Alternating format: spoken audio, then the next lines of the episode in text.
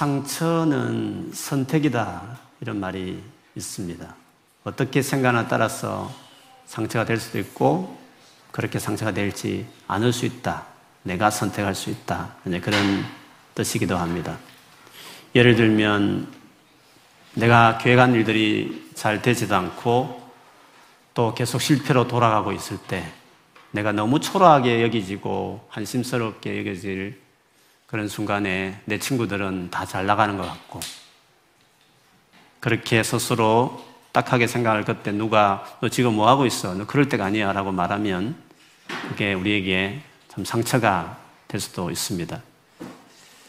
그럼에도 불구하고 아니야, 하나님께서 죄인이었을 때도 자기 아들을 아끼지 않고 내어주신 하나님이시기 때문에 반드시 나의 장래에 선한 계획이 있을 것이다 라고 믿으면, 그렇게 여기면 우리는 그 상황에서 오히려 일어서고 다시금 주어진 자리에 최선을 다하는 태도를 보일 수 있습니다. 같은 상황이어도 어떻게 생각하나 따라서 상처가 될 수도 있고 좀 힘들긴 하지만 상처가 되지 않고 오히려 계속적으로 나갈 수 있는 것이죠. 그래서 상처는 내가 선택할 수 있다 하는 것입니다. 그렇기 때문에 내가 어떻게 생각하느냐, 이게 참 중요합니다. 바른 생각을 할 수 있는 것들을 배워야 덜 상처를, 같이 상처될 수 있는 일도 상처가 되지 않을 수 있는 사람이 될 수가 있는 거죠. 그 생각을 어떻게 하느냐가 참 중요합니다. 사람 생각이 나름이고 마음먹기에 달려있다, 이런 말도 하기도 합니다. 그런데 그 생각이라는 것이 그만큼 중요한 일인데, 그 생각이 진짜 올바른 생각을 하게 하는 그 일이 우리 성령 하나님께서 하시는 놀라운 역사다라고 성경은 이야기합니다. 그래서 로마서 팔 장 오 절과 육 절에 보면 육신을 따르는 자는, 여기서만 육신이라는 것은 영어도 나오지만 sinful nature에서 그냥 죄인 상태에서 흔히 하는 생각을 말합니다. 하나님과 관계없이 그냥 사람이 흔히 생각하듯이 살아가는 경우를 말하죠. 그런 경우는 육신의 일을 따르고 영을, 즉 성령을 따르는 자는 영의 일을 생각하나니 육신의 생각은 사망이요 영의 생각은 생명과 평안이니라 라고 이야기했습니다. 생각을 하게 되는데 그냥 하나님을 떠나 있는, 하나님 없이 살아가는 사람들이 흔히 하는 생각도 있습니다. 근데 그 모든 생각들이 사망, 하, 진짜 살고 싶지 않다, 사는 게 이런 건가 하는 생각으로 갈 확률이 많지만, 성령께서 우리에게 주시는 생각은 성령께서 우리에게 하고 싶은 많은 놀라운 일들이 있기 때문에 성령이 주시는 생각들은 언제나 생명, 야 살만하다, 살 수 있는 희망이 있다 라는 생명과 평안을 주는 것이다, 그렇게 이야기했습니다. 그래서 예수 믿고 난 이후에 하나님이 성령을 주셨기 때문에 그 성령을 따라 살아가야 생각을, 정말 하나님 원하시는 살만 나는 생명이 있고 평안을 주는 생각으로 우리가 할 수 있는 것이죠. 그런데 이 성령이 주시는 생각이라는 게, 성령이 우리에게 끊임없이 주시는 생각이라는 것은 예수님이 십자가에 죽고 부활하신 이후에 우리에게 일어난 놀라운 일에 대한 생각입니다. 예수님이 오셔서 하나님 아들이 죽었습니다, 여러분. 하나님 아들이 와서 죽었단 말입니다. 그 죽음 이후에 이 세상에 엄청난 많은 변화가 일어난 것입니다. 그런데 그 변화에 대해서 잘 모릅니다. 그 성령은 예수 믿은 이후에, 예수께서 십자가에 돌아가신 이후로 우리의 삶에 얼마나 놀라운 일이 일어났는가, 우리가, 우리 존재가 어떻게 놀랍게 변화되었고 우리의 삶이 얼마나 놀라운 삶인가에 대한 그 일어난 확연한 사실, 팩트를, 그것을 성령이 알게 하고 그것을 믿게 하고 그것을 늘 생각하도록 한다는 거죠. 그래서 예수 그리스도로 말미암아 열어놓은 놀라운 일들에 대한 그 생각들을 성령이 하시는 거죠. 그 생각들은 다 우리로 살리는 생각들이에요. 그리고 생각할 때마다 내 마음 불안이 떠나가고 평안을 주는 생각들이 있는 거죠. 근데 성령 인도를 받지 않으면 그냥 보여지는 대로 사는 것입니다. 그냥 인간적으로 생각 드는 대로 그냥 살아가 버리게 되는 것입니다. 예수님이 십자에 돌아가심으로 내가 어떤 존재가 되었고 나를 위해서 하나님께서 무슨 놀라운 계획을 가지고 계신지에 대한 그 성령이 끊임없이 우리에게 주시는 생각들은 우리를 늘 살리고 평강을 주는 거죠. 오늘 본문은 마치 성령으로 말미암아 우리에게 진짜 가져야 될 생각을 보여주는 것 같은 환상을 오늘 사 장부터 이제 진행, 진행합니다. 시작을 이렇게 했습니다. 이 일 후에, 이렇게 단어를 달았습니다. 물론 이 부분을 찾아보면 계시록이 한 네 번, 다섯 번 정도 반복됩니다. 이거는 시간적인 순서가 아닙니다. 그러니까 삼 장 끝난 다음에 사 장 이렇게 시작된 건 아닙니다. 물론 뭐 신천지 같은 이단들은 시간적인 순서로 풉니다. 그렇게 해야만 되는 이유가 있습니다. 그런데 이, 이 일 후에라는 것은 이 장, 삼 장 그 다음에 후에란 이 말은 시간적인 순서가 아니라 장면의 변화를 말합니다. 어떤 장면이 변하죠? 이 장, 삼 장에서는 지상, 이 땅에 있는 교회의 상황에 대해서 주님이 하신 말씀이셨습니다. 그런데 사 장부터는 이제 저 천상에, 즉 하나님 보좌 앞에 있는 모습에서 바라본 교회를 설명하고 있는 것이죠. 장면이 다른 것입니다. 땅에서의 교회의 모습과 천상에서 볼 때 교회의 모습은 다른 것입니다. 그래서 주님은 천상에서의 교회의 모습이 무엇인지를 보여주고 싶습니다. 여러분, 계시록을 구조적으로 보면 땅에서의 교회의 모습, 천상의 교회의 모습을 계속 낯선형으로 계속 요한계시록이 이렇게 진행되는 것을 여러분 나중에 뭐 보게 되실 것입니다. 이 일 후에라 했는데 이 일 전에, 즉 지상에서의 교회의 모습은 어땠는가? 이 장, 삼 장에서 짧게 살펴봤습니다. 크게 보면 로마 황제 숭배를 강요당했습니다. 심지어 신전에서 정기적으로 이루어지는 제사에 참여해야만 사업을 할 수 있었습니다. 직장에 들어갈 수 있었습니다. 그걸 거부하면 심하게는 순교를 당할 수 있고 감옥에 들어갈 수 있고 사업을 할 수 없으며 직장을 찾을 수 없는 엄청난 정치적인 경제적인 압박을 받는 그 일을 일곱 교회, 소아시아 일곱 교회가 당하고 있었습니다. 아무래도 그렇게 힘드니까 그렇게 해도 괜찮아라고 속이는, 유혹하는 거짓된 가르침들이 있었습니다. 그것이 이세벨, 니골라당, 발람의 교훈 등으로 표현되었습니다. 언제나 어려움이 생기면 타협하라고 하는 거짓된 가르침들이, 거짓 교사들이 있기에 마련인 것이죠. 반면에, 그 반면에 그런 박해라 좀 멀어져 있는 사대나 라오디아 교회처럼 그 팍스 로마, 로마의 제국이 이루어지면서 평화가 이루어지고 그래서 사회적인 어떤 경제적인 부가 이렇게 창출되는 그런 시대의 교회들도 세상의 영광을 취하게 하고 사치에 아, 심취하게 만들므로 영적으로 죽게 하고 영적으로 미진하게 만드는, 세상의 영광을 쫓아가게 만드는 그런 일들이 이 소아시아 교회 성도들이 직면했던 일이었다는 거죠. 그것이 지상교회에서 어, 교회들이 경험하는 일이었습니다.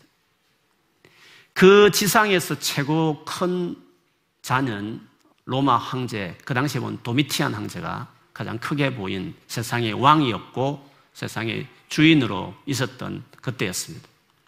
그런데 지상에서는 교회의 상황 처황이 그랬고 지상에서 교회가 보기에 무엇이 큰가는 그렇게 보였다면 이 일 후에, 즉 장면이 바뀌고 나서 이제는 하늘의 천상을 보여줬을 때는 완전히 다른 세상을 향한 이해가 이제 우리에게 주어지게 되는 것이죠.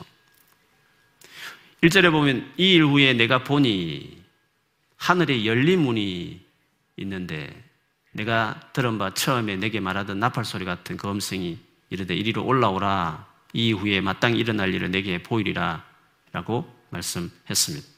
하늘에 열린 문이 있었다 했습니다. 비로소 열린 건 아닙니다. 이미 열려져 있었다는 것입니다. 이미 열려져 있는 그 문이 보였다는 거죠. 하늘의 문이 열렸다는 것은 예수께서 오셔서 십자가에 돌아가심으로 닫혔던 하늘이 열린 겁니다.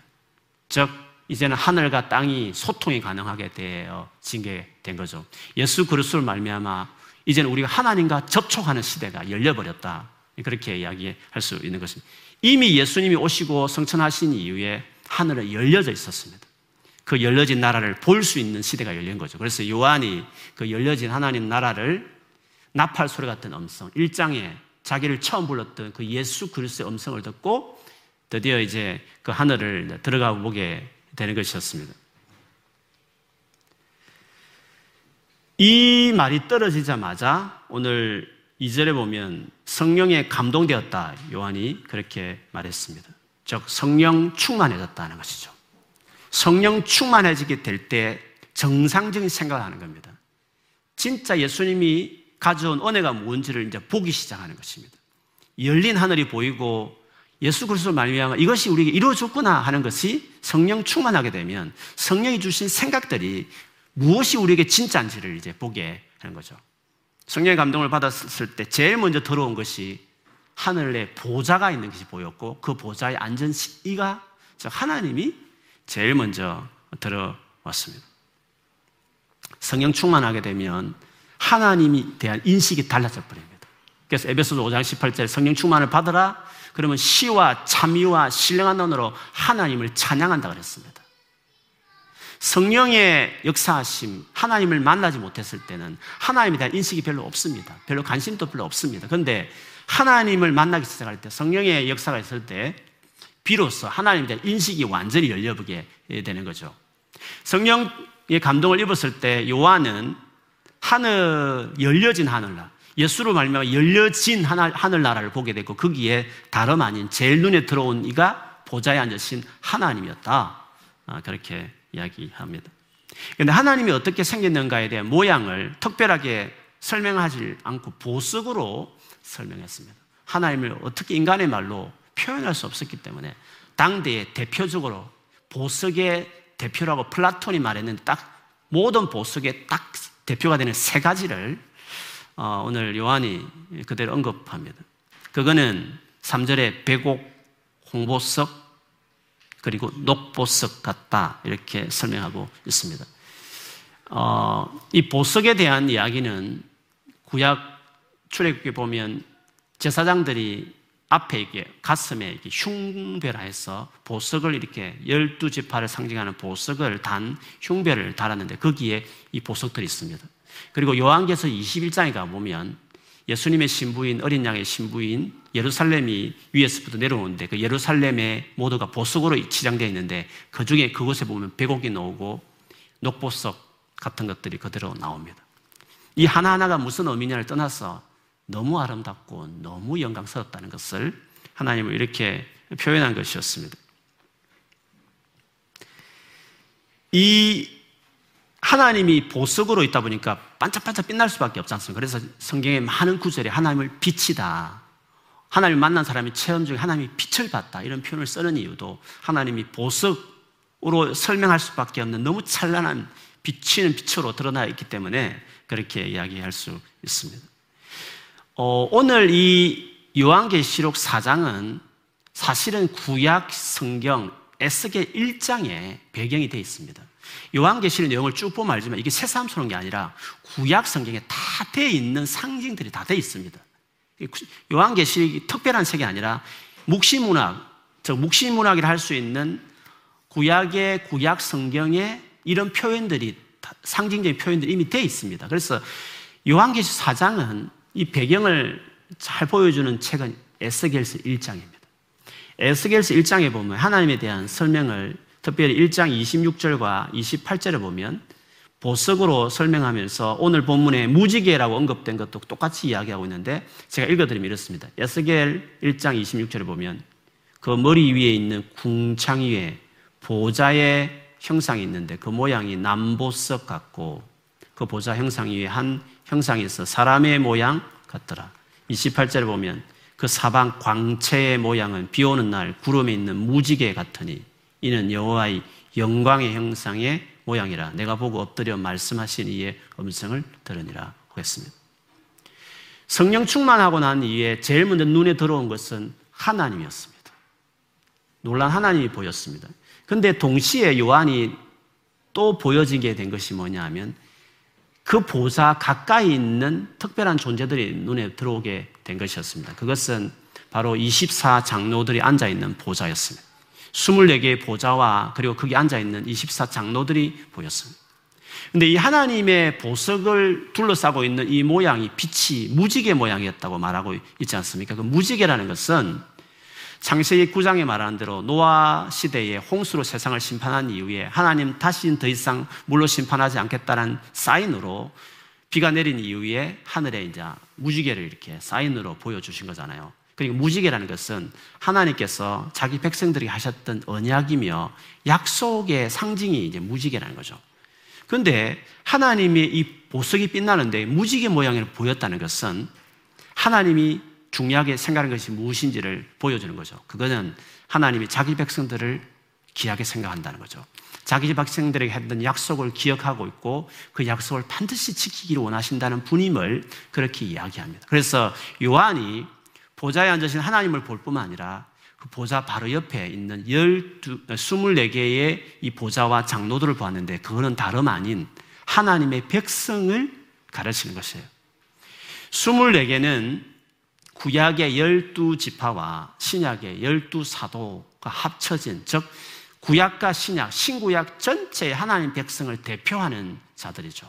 그들이 다름 아닌 바로 보좌를 바로 둘러싸고 있는 또 다른 보좌에 앉아있고 머리에 금관을 쓰고 있고 그리고 흰옷을 입고 있는 모습을 보여줍니다. 보좌에 앉아있다, 흰옷을 입고 있다, 머리에 관을 썼다는 것은 요한계시록 이 장, 삼 장에 보면 이기는 자에게 약속하신 약속 쪽에 다 나옵니다. 다르게 말하면 교회가 그런 관을 쓰고 있고 보좌에 앉을 것이고 흰옷을 입는다는 말인데 여기서 말하는 이십사 장로는 바로 신약과 구약 통틀어서 하나님 백성을 대표하는 자들이라는 것을 이야기하는 거죠.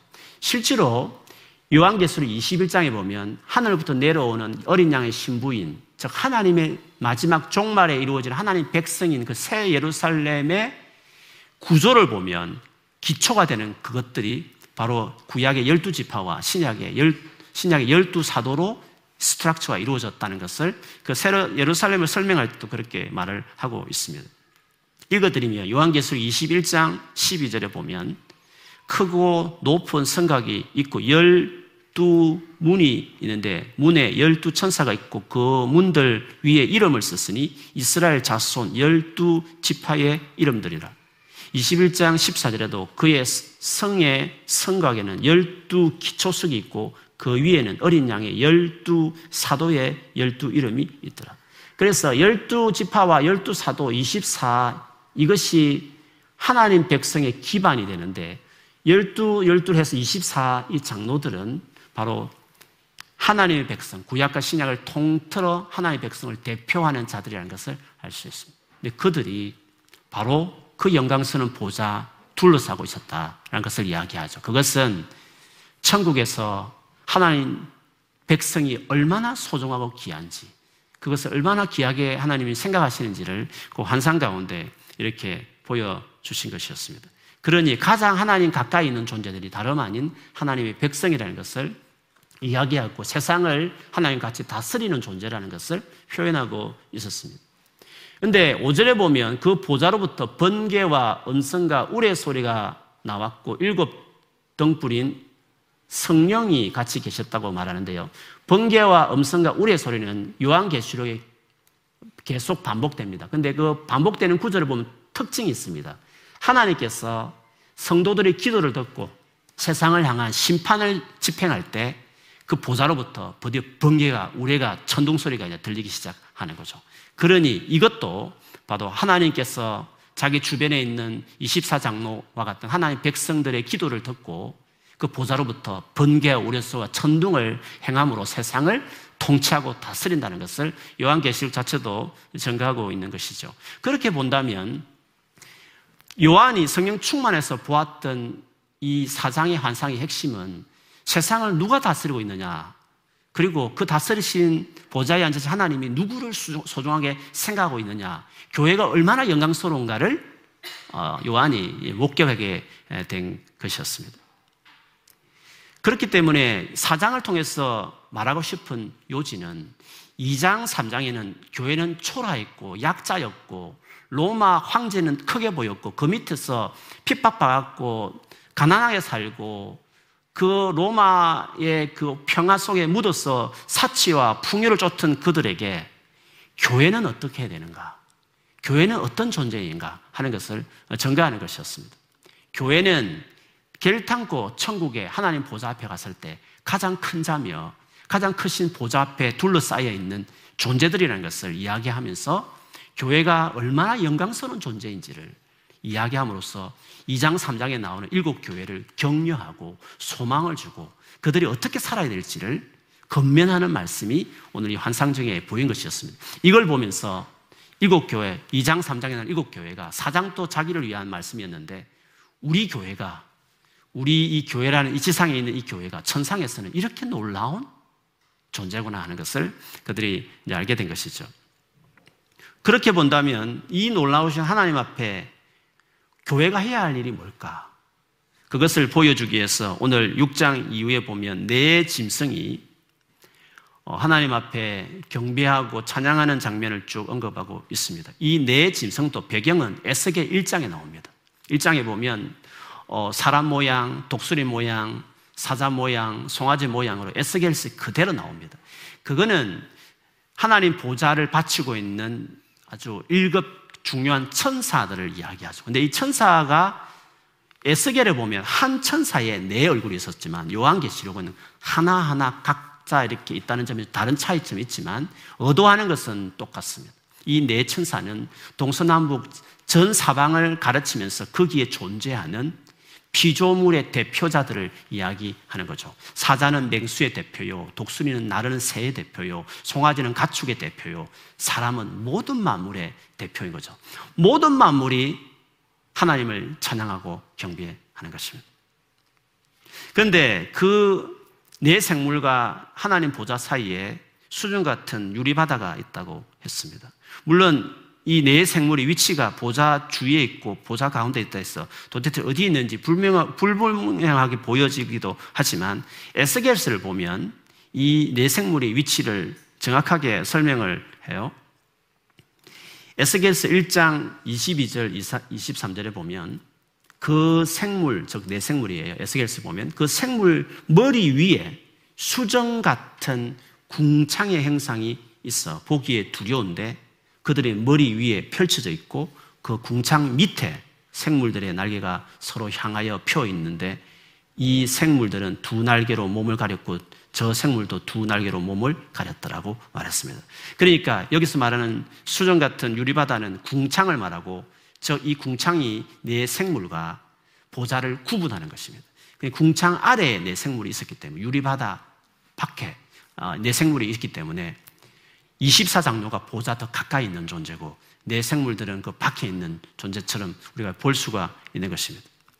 그런데 온 피조세계, 정사방에 있는 동서남북에 있는 모든 피조물들이 이 보좌 앞, 보좌에 앉으신 이 하나님 앞에 경배하는 것입니다. 그것이 팔 절에 나오는 것이에요. 밤낮이지 않고 거룩하다, 거룩하다, 거룩하다 주 하나님 곧 전능하신 이여 전에도 계셨고 이제도 계시고 장차 오실 이시라라고 이야기 했습니다. 그런데 이 찬양의 클라이막스는 이십사 장로의 찬송에 있습니다. 그래서 오늘 사 장의 클라이막스는 이십사 장로의 찬양으로 어, 끝나게 되는 것입니다. 무슨 말입니까? 이십사 장로들이 무엇을 말한다고요? 구약과 신약의 모든 하나님의 백성을 대표하는 자들입니다. 이 말은 이 편지를 받고 있는 소아시아 일곱 교회를 향해서 너희들이 어떻게 해야 되는지 어떻게 살아가야 되는지를 이야기하는 것입니다. 온 우주를 다스리는 이가 누군지를 환상을 통해 보여주고 너희는 그 하나님 보좌에 앉으신 이와 어떤 놀라운 영광스러운 관계를 맺고 있는 존재인지를 이야기하면서 그러므로 너희들이 천상에는 너희 존재가 이렇게 되어 있는데 너희들이 이 땅에서 어떻게 살아야 되는가? 그것을 마치 보여주듯이 마지막 이십사 장로들의 이 찬양을 통해서 그거를 권면하는 것입니다. 그 권면을 보면 십일 절에 우리 주 하나님이여 영광과 존귀와 권능을 받으시기 합당하오니 주께서 만물을 지으신지라 만물이 주의 뜻대로 있었고 또 지으심을 받았나이다. 우리 주 하나님이여 라고 이 하는 명칭이 중요합니다. 당시에 도미티안 황제가 황제 숭배를 강요할 때 고백하게 만들었던 말이었습니다. 도미티안 황제가 우리 주여 우리 하나님이라고 고백하라 했습니다. 똑같은 문구입니다. 원어상으로 똑같은 문구입니다. 그는 놀랐죠. 이십사 장로는 누가 우리의 주며 누가 우리 하나님이라고 고백하고 있는지를 천상에서 보여주는 것입니다. 다르게 말하면 일곱 교회를 향해서 이 땅의 지상에서 살 동안 믿는 내 백성이, 내 교회가 누구를 주여, 누구를 하나님으로 고백하고 경배해야 되는지를 이야기하는 것입니다.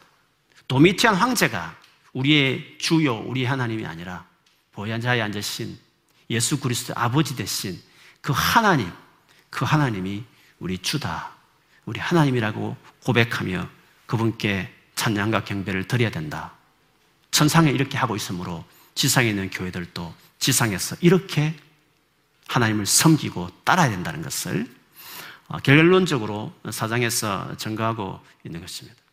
그렇게 보면 이 사장의 성부 하나님에 대한 환상이고, 이제 오 장은 어린 양 예수께, 예수님께 집중된 환상으로 펼쳐지게 되는데, 결국 사장을 통해서 보고 싶은 것은 지상에 있는 일곱 교회들이 처한 그 상황에서 어떻게 살아야 되는지, 그들이 끊임없이 그 먹고 사는 피로에 걸말 연결되어 있는 황제 숭배나 이방신전의 제사에 타협하지 않고, 가난하게 살더라도 박해를 당하더라도 세상에서 소, 소수자로 찍힌다 할지라도 믿음을 지켜내고, 그리고 로마 제국 하에 있는 수많은 부와 영광과 사치를 현혹되지 말고 하나님의 뜻과 영광을 위해서 살아가는, 하나님만 경배하고 살아가라고 도전하는 것이 사실은 이 사장의 환상의 주 목적과 같은 거죠. 근데 여러분, 이 같은 그 사실은 모든 시대의 모든 그리스도인들이 겪는 상황이에요. 모든 그리스도인이 이 땅에 당하는 시험이 뭐며, 어려움이 뭐며, 유혹이 뭐며, 그리고 어떻게 살아가 우리에게 명령하고 계시는지 하나님의 명령이 동일해요. 그리고 이 같은 것에 대해서 이기고 승리할 수 있는 길은 오늘 요한처럼 성령 충만해서 성령이 주시는 생각이 있을 때 무엇이 옳고 어떻게 살아야 되는지 딱 기준이 서게 되는 거죠. 여러분, 복음서를 보면, 마태복음 같은 데 보면 예수께서 요한에게 세례를 받을 때 성령이 비둘같이 임하셔서 성령 충만케 되잖아요. 그 성령에 이끌려서 이제 광야로 들어가서 사십 일간 어 이제 금식기도 하시면서 그 중에 이제 사탄이 말미에 와가지고 이제 예수님께 유혹을 하잖아요. 유혹을 보면, 그 유혹의 세 가지를 보면 오늘 소아시아 일곱 교회가 처했던 상황과 동일합니다.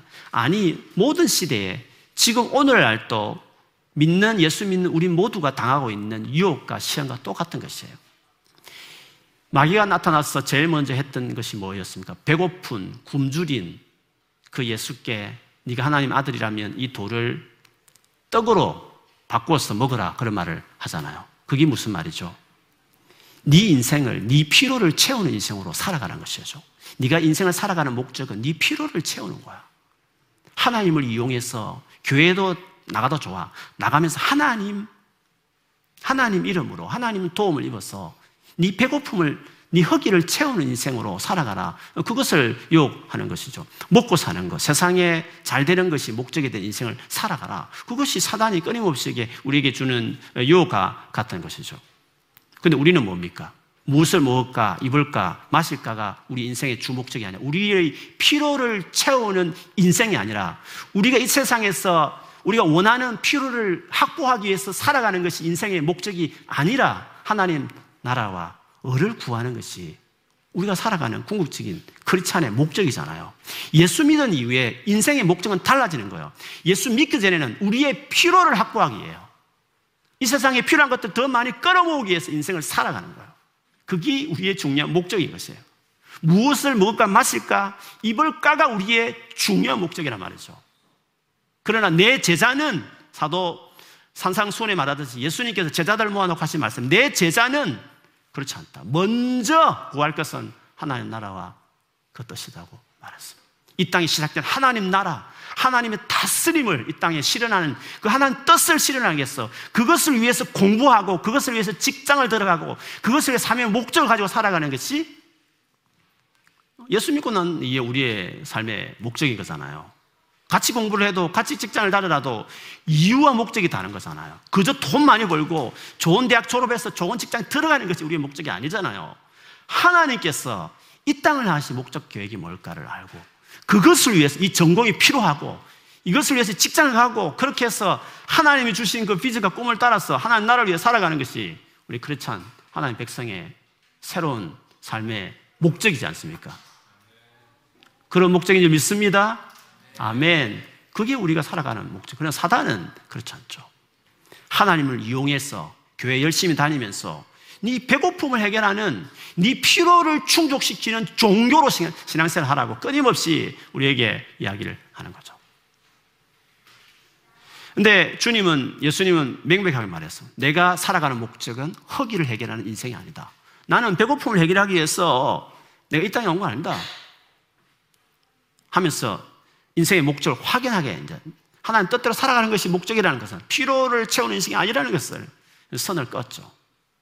너무나 하나님께 충성된 예수님을 성전 꼭대기에 올려놓고 뛰어내리라고 이야기하죠. 시편을 인용하면서 니처럼 하나님을 신뢰하는 자는 하나님이 돌 하나도 부딪히지 않도록 천사를 보내는 데까지 보호해 줄 것이라고 말했으니까 네가 한번 뛰어내려봐라. 하나님 말씀대로 그렇게 하는지. 그러자 주님께서 말씀하시죠. 내가 왜 그것을 시험하냐?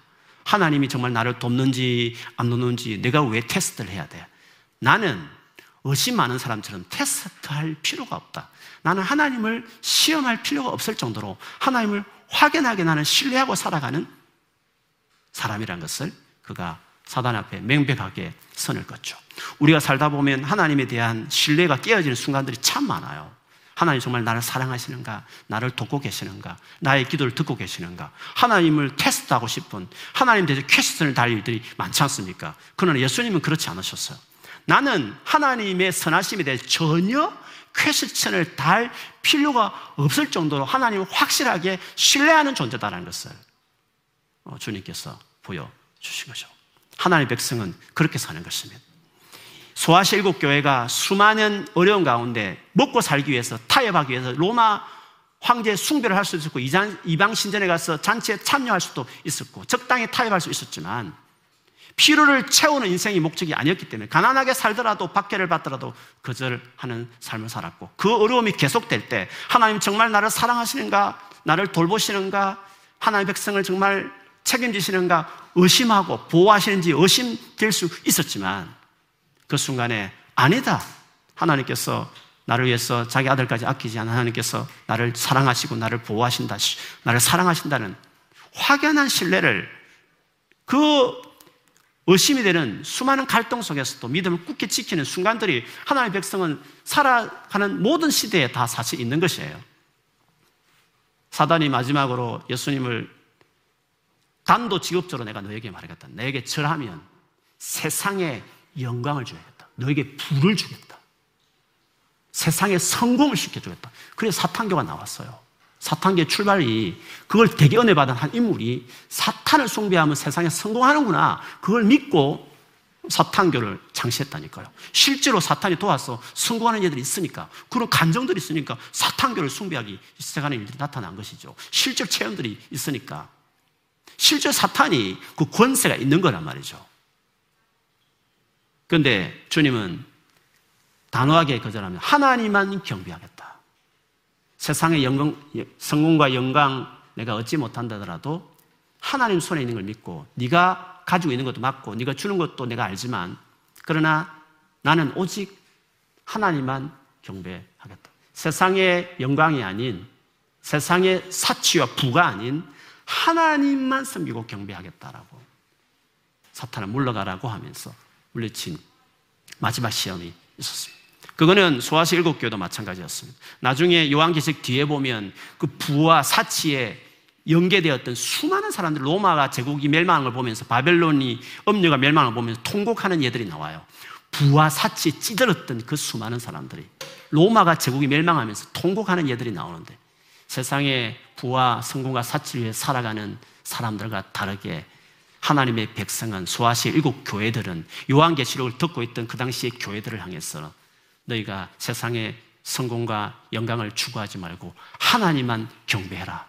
오늘 마지막 사 장 끝에 이십사 장로들이 오직 하나님 당신만이 우리의 주요 하나님이라고 고백하면서 그분에게만 모든 존귀와 권능과 영광을 바치면서 그분께만 경배하듯이 이 장면을 통해서 요한은, 아니 천상에 계신 보좌에 앉으신 하나님께서 그 수와서 일곱 교회를 향해서 너희들은 나에게만 경배하라, 로마 황제에게 굴복하지 말고 로마 제국이 주는 부와 영광에 타협하지 말고 너는 나에게만 무릎 꿇고 나에게만 경배하라고 그렇게 말씀하시는 하나의 음성으로 일곱 교회가 들었던 것이었어요. 그러므로 오늘날 우리가 살아가는 세상에도 똑같은 상황이며 똑같은 시험이며 똑같은 유혹이며 똑같은 하나님의 권면의 말씀인 것이에요.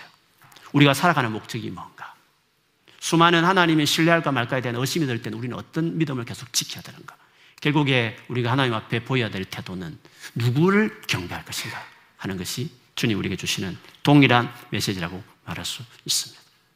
제대로 우리가 하나님 백성답게 살게 하시는 것은 무엇이 옳은 것이며 어떻게 살아야 되는지, 또 그렇게 살게 하게 하는 그 놀라운 은혜의 근원은 성령이셨다.